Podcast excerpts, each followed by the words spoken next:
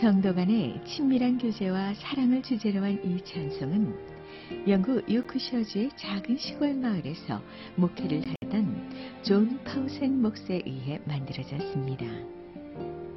형편이 좋지 않은 이 시골 교회에서 그는 1년에 200달러도 되지 않는 사례비를 받으며 매우 어렵게 살아가고 있었습니다. 그러던 어느 날 런던의 유명한 침례교회인 카터 침례교회에서 담임 목사 제안을 요청받은 그는 고민 끝에 결국 이 제안을 받아들이기로 결정했습니다. 마침내 마을을 떠나는 날, 그는 마지막 작별 설교를 마치고 그의 책과 가구 또 많은 짐들을 마차에 실었습니다.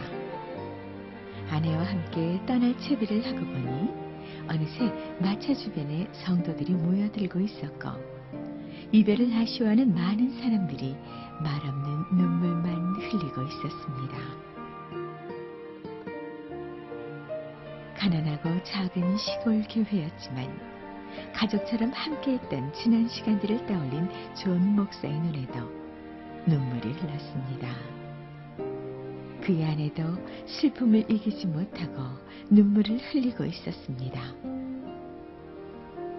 여보, 우리가 갈 길이 아닌 것 같아요. 주님이 원하시는 게 뭔지 우리 다시 생각해 봐요. 이내 그는 자신이 이 성도들을 등지고 도저히 떠날 수 없는 사람임을 깨닫게 되었습니다. 사람들이 보기에는 초라하고 가난한 삶이었지만 그가 이 교회에서 성도들과 나눈 사랑의 교제는 천국에서의 사귐과 같은 것이라는 것을 잘 알고 있었기 때문이었습니다. 그는 성도들의 도움으로 마차에 올렸던 짐을 다시 내렸습니다. 교회로 돌아온 그는 혼자 조용히 눈을 감고 기도를 드렸습니다. 기도를 마친 후에 한 줄 한 줄 찬송시를 써내려가기 시작했습니다. 찬송시의 제목은 형제라고 썼는데 제목 그대로 1782년에 그의 찬송집에 실렸습니다. 그는 천국의 체험을 실생활에서 누리면서 산 행복한 사람이었습니다. 1793년 영국 브리스톨에 있는 침례교 아카데미의 총장으로 청빙받았지만 그는 같은 이유로 교회를 떠나지 못하고 거절했습니다. 그가 유일하게 그것을 떠났던 시간은 1811년 미국의 대학으로부터 신학 박사 학위를 수여하기 위해서 잠깐 자리를 비웠을 때뿐이었습니다. 그는 가난하고 힘없는 사람들 곁에 남아 하나님의 사랑을 전하며 평생을 살았습니다. 그리고 그의 그런 삶은 찬양의 시로 남아 가난 중에 부요함을 누리고 연약함 속에 강건함을 누린 천국의 교제를 지금도 노래하고 있습니다.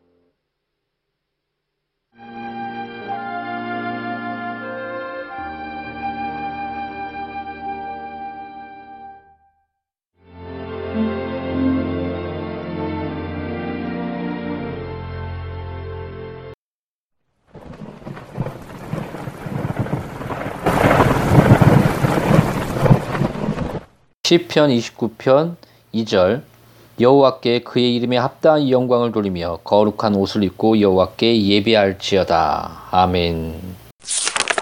여호와의 이름에 합당한 영광을 돌리며 하나님은 그 본성과 행하신 일들로 인해 영광 받으시는 것입니다. 그는 성품이 영원하십니다.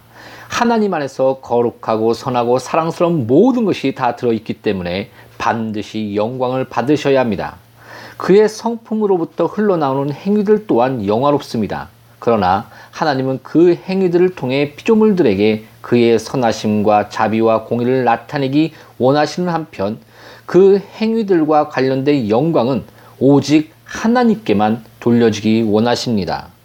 우리 자신 속에는 영광받을 만한 것이 전혀 없습니다. 사실 우리를 다른 사람들과 다르게 만드신 분이 누굽니까? 또 우리가 갖고 있는 것 중에 모든 은혜의 주이신 하나님으로부터 받지 않은 것이 어디 있습니까? 그렇다면 주님 앞에서 겸손히 걷도록 조심해야 하지 않겠습니까? 온 천하에서 영광 받으실 분은 오직 하나님 한 분뿐이시기 때문에 우리가 우리 자신에게 영광을 돌리는 바로 그 순간 사실 우리 자신을 지극히 높이신 하나님의 라이벌로 만드는 셈이 되는 것입니다. 한 시간밖에 못 사는 하루살이가 자기에게 빛을 비춰 살 수 있게 해주는 태양을 대적해서 자신을 높인 데서야 말이 되겠습니까? 질그릇 조각이 자신을 만든 토기장애를 제쳐놓고 자기를 더 높여서야 되겠습니까? 사막의 먼지가 어떻게 회오리 바람과 겨루어 싸울 수 있으며 태양의 물방울들이 어떻게 사나운 비바람과 싸울 수 있겠습니까? 너희 권능 있는 자들아 영광과 능력을 여호와께 돌리고 돌릴지어다 여호와 이름에 합당한 영광을 돌리며 시편 29편 1절부터 2절의 말씀입니다. 그러나 여호와여 영광을 우리에게 돌리지 마옵소서 우리에게 돌리지 마옵소서 오직 주의 이름에 돌리소서 이렇게 시편 111편 1절에 이렇게 말씀하고 있습니다. 그 말씀을 배우는 것이 아마 성도의 삶 속에서 가장 배우기 힘든 교훈 중 하나일 것입니다. 사실 이것은 하나님께서 우리에게 항상 가르치시되 때로는 가장 고통스러운 훈련을 통해서만 가르칠 수 있는 교훈이기도 합니다. 어떤 성도에게 내게 능력 주신 자 안에서 라는 말을 빼고 내가 모든 것을 할 수 있느니라 라고 자랑하도록 시켜보십시오. 그는 머지않아 나는 아무것도 할 수 없다고 탄식하며 티끌 속에서 자신을 한탄하며 슬퍼하게 될 것입니다. 우리가 주를 위해 무엇을 하면 주님은 그것을 기쁘게 받으십니다. 그러니 그의 발 아래 우리의 면류관을 내려놓고 그건 내가 아니라 나와 함께한 하나님의 은혜였다고 외칩시다. 여호와의 이름에 합당한 영광을 돌리며 아멘.